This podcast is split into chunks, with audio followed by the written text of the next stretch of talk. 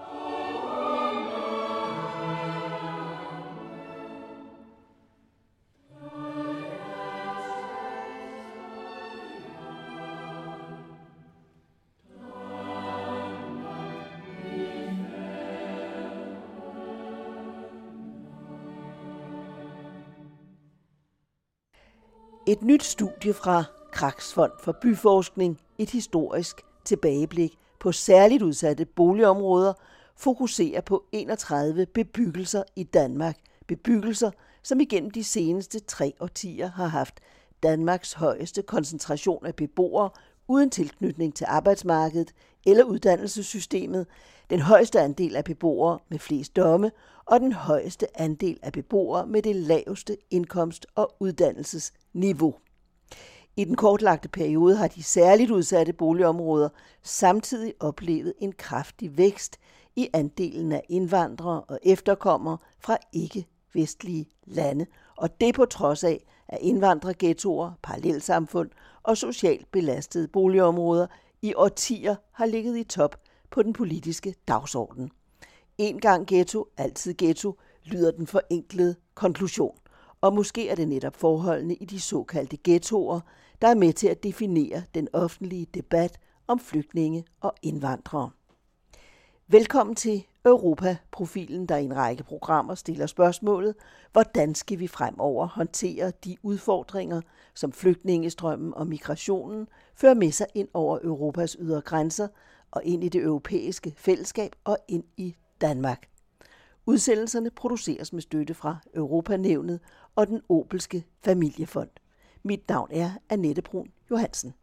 De tal, som jeg lige henviser til i den her artikel, det er en aktuelt studie i Tyskland, ja øh, hvor, hvor man har undersøgt øh, repræsentativt på meget højt, kvalitativt meget højt niveau, øh, at man gået ind og har undersøgt øh, flygtninge, der er kommet efter 2013, øh, har forsøgt at kortlægge, hvordan er deres uddannelsesbaggrund, som man heller ikke vidste i starten, hvordan er deres indstilling til demokratiet, hvordan er deres indstilling til, til ligestilling af kønnene, og tilsvarende spørgsmål. Og det vi kommer frem til er jo interessant nok først og fremmest, at, at flygtninge ligner resten af den tyske befolkning enormt meget, at de faktisk overgår øh, den tyske befolkning i mange af de punkter, som handler om demokrati og ligestilling. Om lidt taler jeg med Moritz Schramm, lektor og migrationsforsker ved Syddansk Universitet. Og så kan du sidst i udsendelsen høre kommentaren Alt den snak om nærområderne af Uwe Weiss.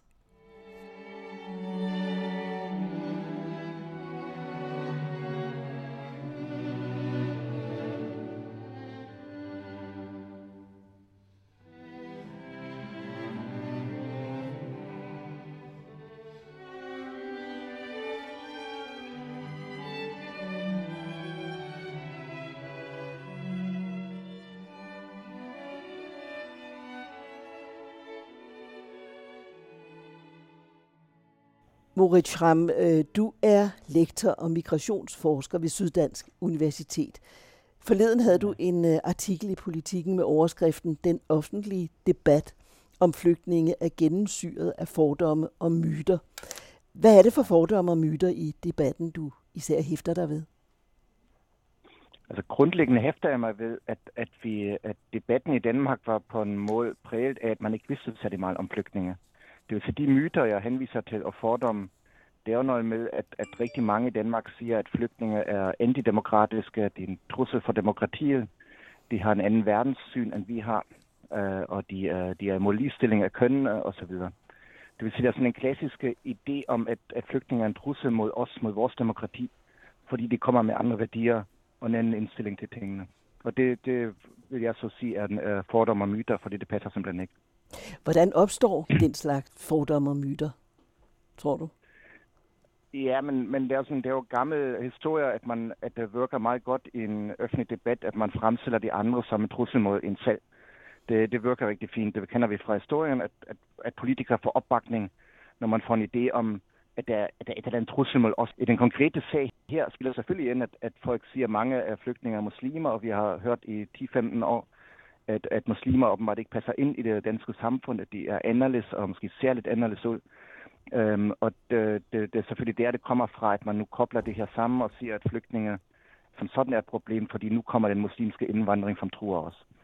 Og igen vil jeg sige, at også det er en myte, at, at muslimer skulle være, efter de undersøgelser, jeg kender, er det en myte, at, at uh, muslimer skulle være særlig antidemokratiske eller uh, tilsvarende uh, sådan værdier, som, som, uh, som vi ikke har i Danmark. Men hvem er det så, der har interesse i at uh, fastholde de myter og de, de fordomme? Er det fordi, der kan slås, hvad skal man sige, politisk mønt af, af trusselsbilleder? Ja, det gør det jo. Altså, altså, der er sikkert også mange, der tror på det, der stoler på det, som måske ikke kender øh, alle de undersøgelser, der findes i den akademiske verden, øh, og som i øvrigt også er mangfoldigt undersøgelser. Det er jo ikke bare sådan, mm. at der mm. findes et, der er rigtigt. Der findes mange tal, og der er mange diskussioner, også i det akademiske. Men problemet er bare, at man i den offentlige diskurs meget ofte gør det meget simpelt. At man siger, sådan og sådan er det jo. Og der, der kan man godt pege på, at så simpelt er det ikke. Og når du spørger, hvem der har gavn af at gøre det helt ret simpelt, mm. så er det jo lidt sådan, i, i min vurdering, at, at politikere netop vinder på at, at komme med, med simple løsninger, simple forklaringer. Og, og det, som, som man i hvert fald fra den tyske historie, som, som jeg kender rigtig godt som tysker, mm. er, øhm, som man kender derfra, det er jo ligesom, at, at det her idé om et trusselbillede, det skaber en enormt sammenhold i, i det, vi kalder vi-gruppen. Det vil sige også dem, der, der bliver truet. Det vil sige, det virker simpelthen. De her, de her narrativer, de her fortællinger om, mm. at der kommer et andet trussel udenfra, som vi skal forsvare os imod. Det skaber en sammenhængskraft i vi-gruppen, og det fungerer rigtig godt. Og det, selvfølgelig er det, er det attraktivt for politikere at komme med på det og, og bruge de her myter og ligesom øh, anvende dem, fortælle, fortælle dem ud til befolkningen, fordi de vinder på den. Det er, det er ret indlysende for mig. Men igen, øh, de fakter, vi har, de tal, vi har, øh, peger dog i en anden retning. Ja, nu siger du et sted i artiklen, at, øh, at du netop mangler tal og fakta og viden i den offentlige debat her i Danmark om, øh, om flygtninge og indvandrere, migranter osv. De tal, hvad, hvad er det for tal, der, der forvanskes? Altså de tal, som jeg lige henviser til i den her artikel, det er en aktuel studie i Tyskland, ja øh, hvor, hvor man har undersøgt øh, repræsentativt på meget højt, kvalitativt meget højt niveau, øh, at man gået ind og har undersøgt øh, flygtninge, der er kommet efter 2013, øh, har forsøgt at kortlægge, hvordan er deres uddannelsesbaggrund, som man heller ikke vidste i starten, hvordan er deres indstilling til demokratiet, hvordan er deres indstilling til, til ligestilling af kønnene, og tilsvarende spørgsmål. Og det vi kommer frem til er jo interessant nok først og fremmest, at, at flygtninge ligner resten af den tyske befolkning enormt meget at de faktisk overgår øh, den tyske befolkning i mange af de punkter, som handler om demokrati og ligestilling. Der er sådan set flere flygtninge, der går ind for demokrati. Der er flere flygtninge, der går ind for, for at borgerrettigheder skal, skal sikre den enkeltes ret mod staten, end det er blandt tyskere. Øh, og talen er ekstremt højt. Øh, det vil sige, vi taler her om 96 procent, der synes, at demokratiet er den rigtige øh, form. 92 procent, der siger, at det frie valg er den eneste måde, man skal bestemme en regering på. Og det samme gælder, når vi kigger på, på ligestilling af kønnene. Der er 92 procent af flygtninge, der, der går ind for lige rettigheder til kvinder. Og det er præcis det samme tal, vi har blandt resten af tyskerne. Der er øh, faktisk flere flygtninge, der går ind for, at kvinder skal være på arbejdsmarkedet for at få selvstændighed den vej. Der, der er simpelthen 10 procent mere, flere blandt flygtninge, der går ind for det, end blandt tyskerne. Det vil sige, at alle de her tal peger på, den her, den her ret stort anlagt studie peger i hvert fald på, at det idé om, at nu kommer der nogen, der ligesom har helt antidemokratiske værdier og er imod ligestilling og har en helt forvensket verdenssyn, at det virker altså ikke sådan, når man kigger på de her tal. Og som sagt, der er også andre studier, der er andre tal, og der, der findes masser af undersøgelser mm. om, om, om indvandring osv. Jeg siger ikke, at det her er bare det eneste tal, der er rigtigt, men jeg siger, at vi skal passe på med at gøre det for simpelt, med at pege på, at, at de andre er så anderledes for os, at de er en enormt trussel mod os. Det peger de her tal i hvert fald ikke på. Det peger på, at de mindst er lige så demokratisk indsyn, mm. som resten af, af tyskerne er i den her studie. Det er nye tyske øh, studie, du henviser til, altså om de nye ja. tyskers baggrund og indstilling til, til emner som demokrati og ligestilling. Er det et, øh, et studie, eller er, er de resultater, studiet når frem til, resultater, der får politisk øh, indflydelse på den tyske øh, debat om flygtninge og indvandrere? Ja, det får vi se. Jeg, mm. synes faktisk mærkeligt nok, at den ikke bliver diskuteret lige så meget i de tyske medier, som, øh, som jeg synes, man skulle diskutere den her studie. Øhm, der, bliver, der bliver henvist til den i de tyske medier, mm. men jeg synes egentlig, at den, øh, det her studie har grundlag for generelt at skifte fokus på, hvordan vi skal diskutere de her ting. Øh, det vi kender generelt fra undersøgelser, det er, at vi har i, i alle befolkningerne i, i Vesteuropa, eller generelt i de europæiske lande, øh, har vi en, en vis procentdel af befolkningen, der er afvisende over for demokratiske grundværdier mm. i forskellige grader og i forskellige udformninger. Men vi ved, at der altid er en mindretal i, i landene, der ligesom for eksempel er meget, meget forsigtigt med at sige, at mennesker har lige rettigheder i en stat, og der er mange, der går ind for, øhm, at, man, at man har brug for en stærk fører, der ligesom leder landet, øh, selvom det ikke er demokratisk. Og så der, der er nogle mindretal, vi har i alle de her lande. Og det, som de her tal viser, det er jo, at flygtninge på tilsvarende vis er delt op mellem, øh, mellem stor, stor flertal, der går ind for de demokratiske principper, der går ind for ligestilling af kønnene, og så er der et mindretal, der, der tydeligvis øhm, ligesom er mere afvisende over for de her værdier. Og der synes jeg, og det kan man også se i nogle af de tyske debatter, at man skal måske overveje, om den grænsedragning, vi normalt taler om, nemlig grænsedragning mellem de andre derude og os som en vi-gruppe, som angiveligt er tolerante og demokratiske, hvad ved jeg, og har ligestilling i Danmark og Tyskland osv., at den grænsedragning måske er forkert. Måske skal vi genoverveje det og sige, at vi har inde i samfundet, både hvad angår flygtninge, både hvad angår dem, der har været der længe, og hvad angår indvandrere, har vi på tilsvarende vis en, en grænsedragning, en elskelse mellem dem, der går ind for de her universelle rettigheder, og dem, der ligesom har antidemokratiske tendenser, som måske inddeler mennesker efter etniske grupper, efter, øh, efter køn og tilsvarende sager, og ligesom går imod en ligestillingspolitik på de her områder. Og de her grænsedragninger er meget mere interessante, synes jeg, end at hele tiden fokusere på de andre som et problem.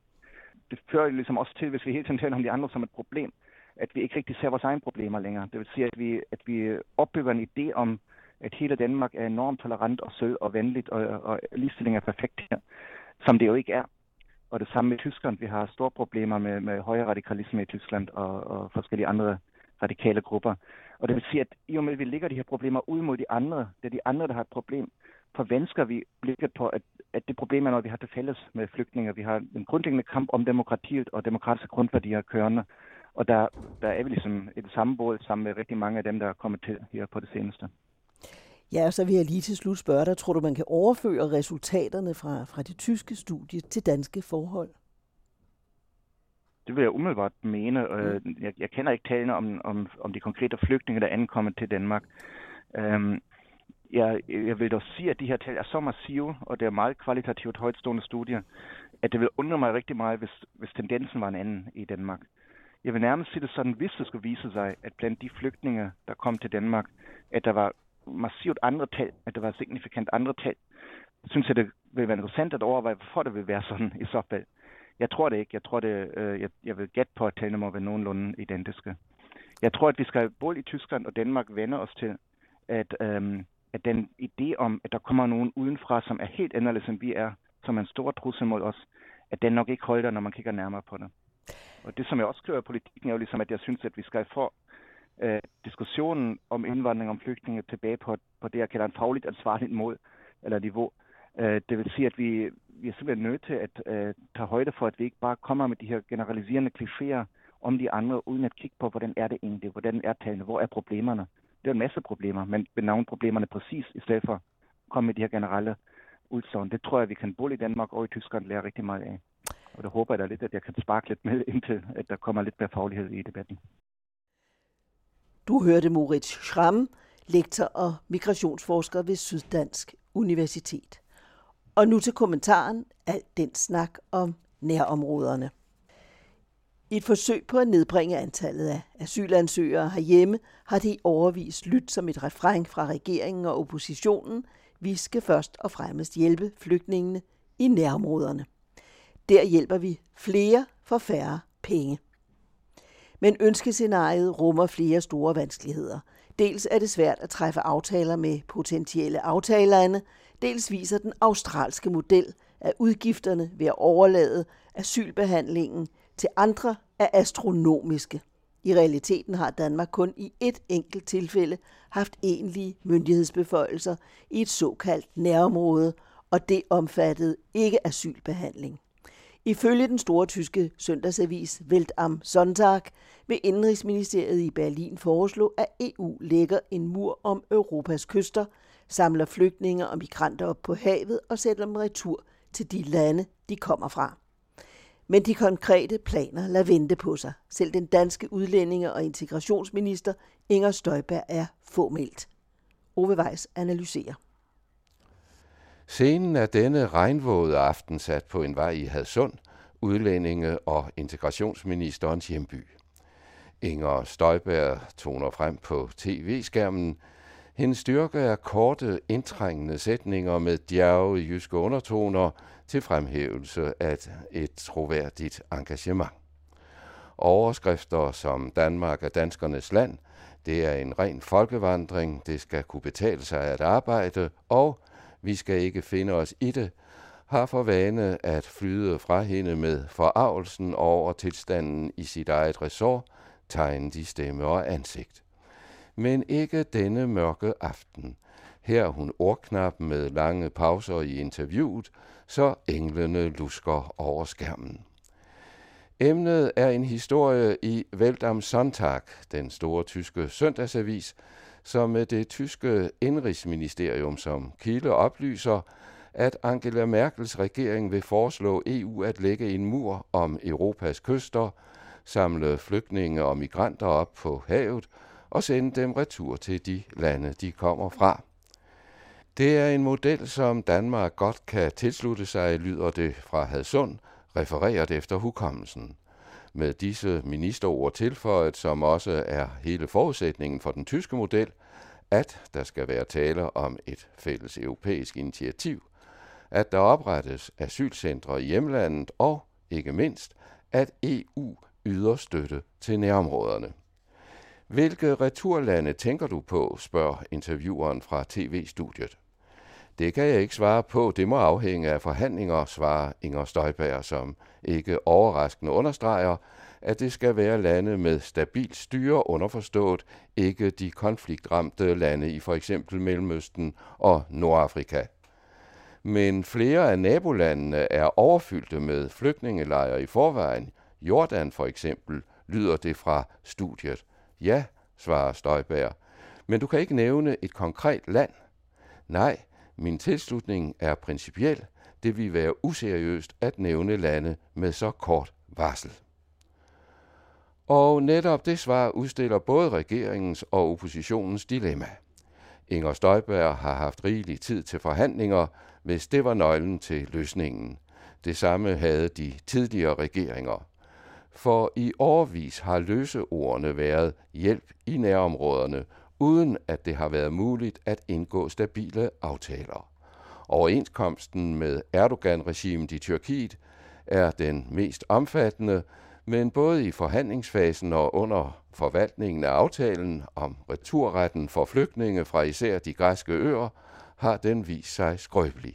EU-landenes ledere, ikke mindst den tyske kansler Angela Merkel, må gå på listefødder for ikke at tire den tyrkiske præsident, hvis jerngreb og magten med 100.000 af forfulgte politiske modstandere reelt gør det umuligt for EU at indfri løftet om aktuel visumfrihed for tyrkiske borgere i EU-landene og langsigtet medlemskab af unionen. Men EU's vanskeligheder viser sig ikke blot i forhold til landene uden for Europa, også internt er der modstridende interesser. Det gælder både en fælles optræden udadtil og fordelingen af flygtningene internt. I september sidste år aftalte EU-landene at fordele 160.000 flygtninge mellem sig over to år. Efter et halvt år, i marts i år, var, siger og skriver, kun 885 flygtninge fordelt. Dengang lød det optimistisk fra EU-kommissionen, at hvis blot 6.000 blev fordelt hver måned, vi målet være nået i september 2017. At ordene allerede er gjort til skamme, viser seneste tal. I alt var der på årsdagen for beslutningen, det vil sige 1. september i år, omfordelt 6.925 flygtninge, imens venter ca. 24.000 flygtninge i Grækenland og godt 20.000 i Italien, alle berettiget til omfordeling på, at EU-landene indfrier deres forpligtelse. Med retsforbehold står Danmark uden for EU-aftalen og har heller ikke frivilligt taget del i omfordelingen. Imens vokser bådflygtningenes pres på især Italien. Indtil november var ifølge den internationale organisation for migration, IOM, over halvandet 100.000 mennesker nået til Italien af søvejen siden årsskiftet. I samme tidsrum er 4.220 døde i forsøget på at krydse Middelhavet. Her er mange børn. Det er en kraftig stigning sammenlignet med 3.777 dødsoffre i hele 2015. Den uhyggelige dødsstatistik er en af årsagerne til det ventede udspil fra den tyske regering. De konkrete planer er ikke klar endnu, men fra Indrigsministeriet forlyder det via Veldam Sonntag, at man, citat, ved at eliminere udsigten til at nå den europæiske kyst, kan overbevise migranter om ikke at begive sig ud på den livsfarlige rejse. Målet er også at fjerne grundlaget for menneskesmuglerne, hedder det. En anden årsag er formentlig af mere politisk art – Indrigsministeren i den tyske koalitionsregering af CDU og det socialdemokratiske SPD, Thomas de Maizière hedder han, kommer fra forbundskanslerens eget kristelige konservative parti, og CDU har på grund af Merkels lempelige asylpolitik været under pres både indefra og udefra, og har blandt andet ved flere delstatsvalg mistet stemmer til det indvandrerfjendske parti Alternative für Deutschland. Mens den danske udlændinge- og integrationsminister ikke i sin Hadsund base vi eller kunne give eksempler på mulige modtagerlande, har det tyske indrigsministerium nævnt Tunesien og Ægypten, og som det hedder mindre konkret, andre nordafrikanske lande. De adressater har Inger Støjberg senere tilsluttet sig, men nok så afgørende er, om de nævnte lande også tilslutter sig en sådan løsning. Her vil økonomien være en af forudsætningerne, altså betalingen for at løse opgaverne i de meget omtalte nærområder, og også her er EU-landenes generøsitet til at overskue. I 2015 brugte Danmark med skarp påtale fra Bruxelles en betydelig del af ulandsmidlerne til finansiering af flygtningecentrene herhjemme. Med de faldende asyltal stiger ulandsbistanden igen. Ser man på den australske model, som er forbilledet for flere danske partier, især Dansk Folkeparti, kan man, hvad udgifterne angår, ikke tale om en discountmodel.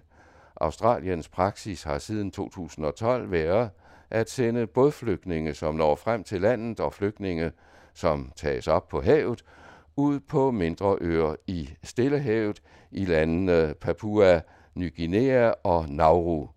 Det sker som led i Operation Suveræne Grænser.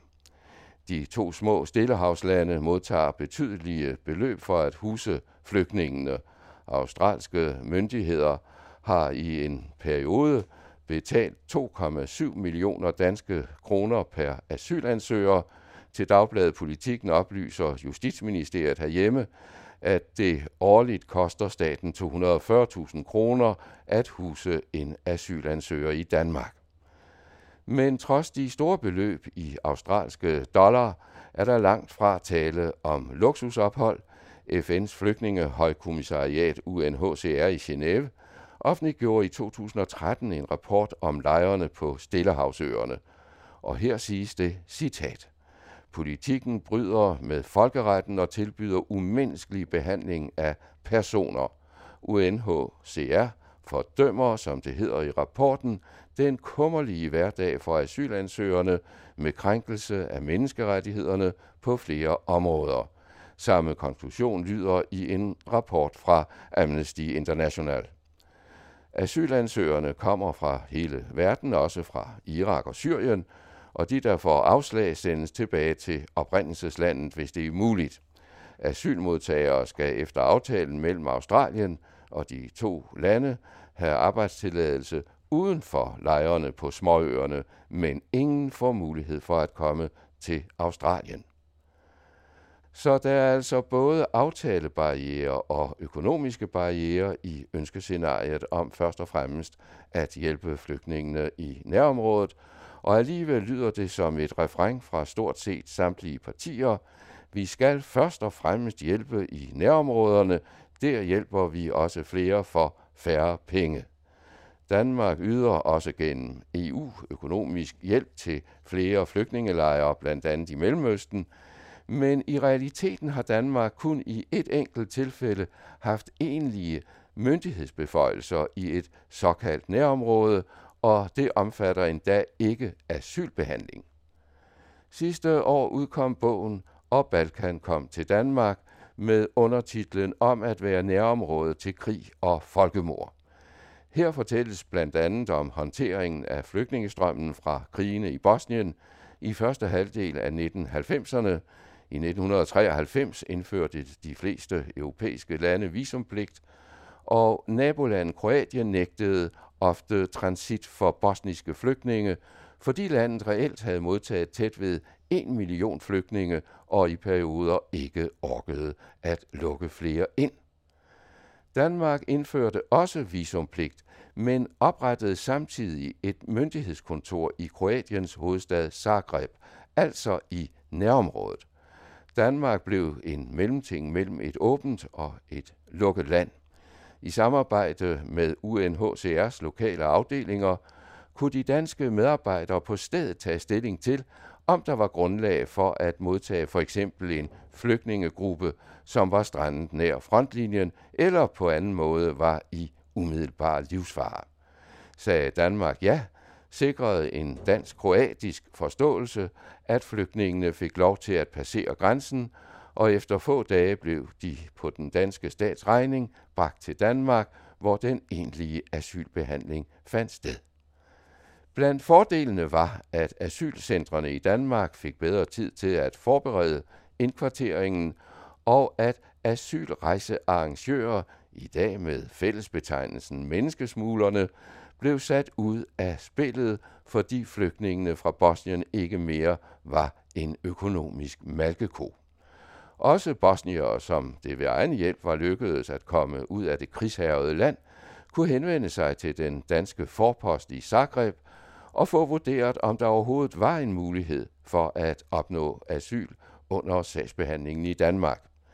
Efter indførelsen af visumpligten kom 6.591 til Danmark på den måde, mens ca. 5.000 fik afslag og måtte blive i Kroatien, fordi de levede under relativt beskyttede forhold. Den allerførste gruppe, som fik gavn af Zagreb-ordningen, som den også er kaldt, var 527 mennesker, næsten alle muslimer, som var blevet gensamlet i en central park i den serbisk dominerede hovedby Banja Luka. Serbiske militser skød hen over hovedet på dem, og de blev holdt i skak af granater. Ugen efter ankom de i 12 busser til Danmark og blev indkvarteret i nyoprettede flygtningecentre i Frederiksværk og i Tønder. Et lille efterskrift. Søndag den 13. november talte statsminister Lars Løkke Rasmussen i Berlin på den årlige mindedag Folkstrager tak for krigens ofre. Når man i år har valgt den danske statsminister som hovedtaler, skyldes det ifølge Maurice Bonkat fra Folksbund, som står for mindedagen, at Danmark var besat af Tyskland og målet for mange, som flygtede fra naziregimet. Desuden er det kommende flygtningemuseum i Oksbøl interessant, sagde han til Jyllandsposten. Tysk tv transmitterede begivenheden og gjorde opmærksom på, at Danmark ved slutningen af 2. verdenskrig modtog en kvart million tyske flygtninge. 14.000 døde, overvejende syge, ældre og børn, lød det i tv, der dog ikke omtalte, at en af årsagerne var den danske stats modvilje mod at yde lægehjælp i flygtningelejrene. I sin tale i Berlin sagde Løkke Rasmussen blandt andet, citat, vi europæere må støtte ofre for konflikt og undertrykkelse over hele verden. Europa har formidable kræfter til sin rådighed, når det gælder om at være en kraft for det gode. Nationalisme og protektionisme er falske symboler for håb, sagde han og sluttede, Europa må aldrig blive blændet af forsimplede løsninger og populisme. I regeringens hengemte helhedsplan 2025 indgår en række stramninger af flygtningepolitikken, herunder kravet om hjælp i nærområderne. Ove Weiss orienteret. Europaprofilen produceres med støtte fra Europanævnet og den Opelske Familiefond. Mit navn er Annette Brun Johansen. Og i redaktionen sidder i øvrigt Ove Weiss og Jørgen Johansen.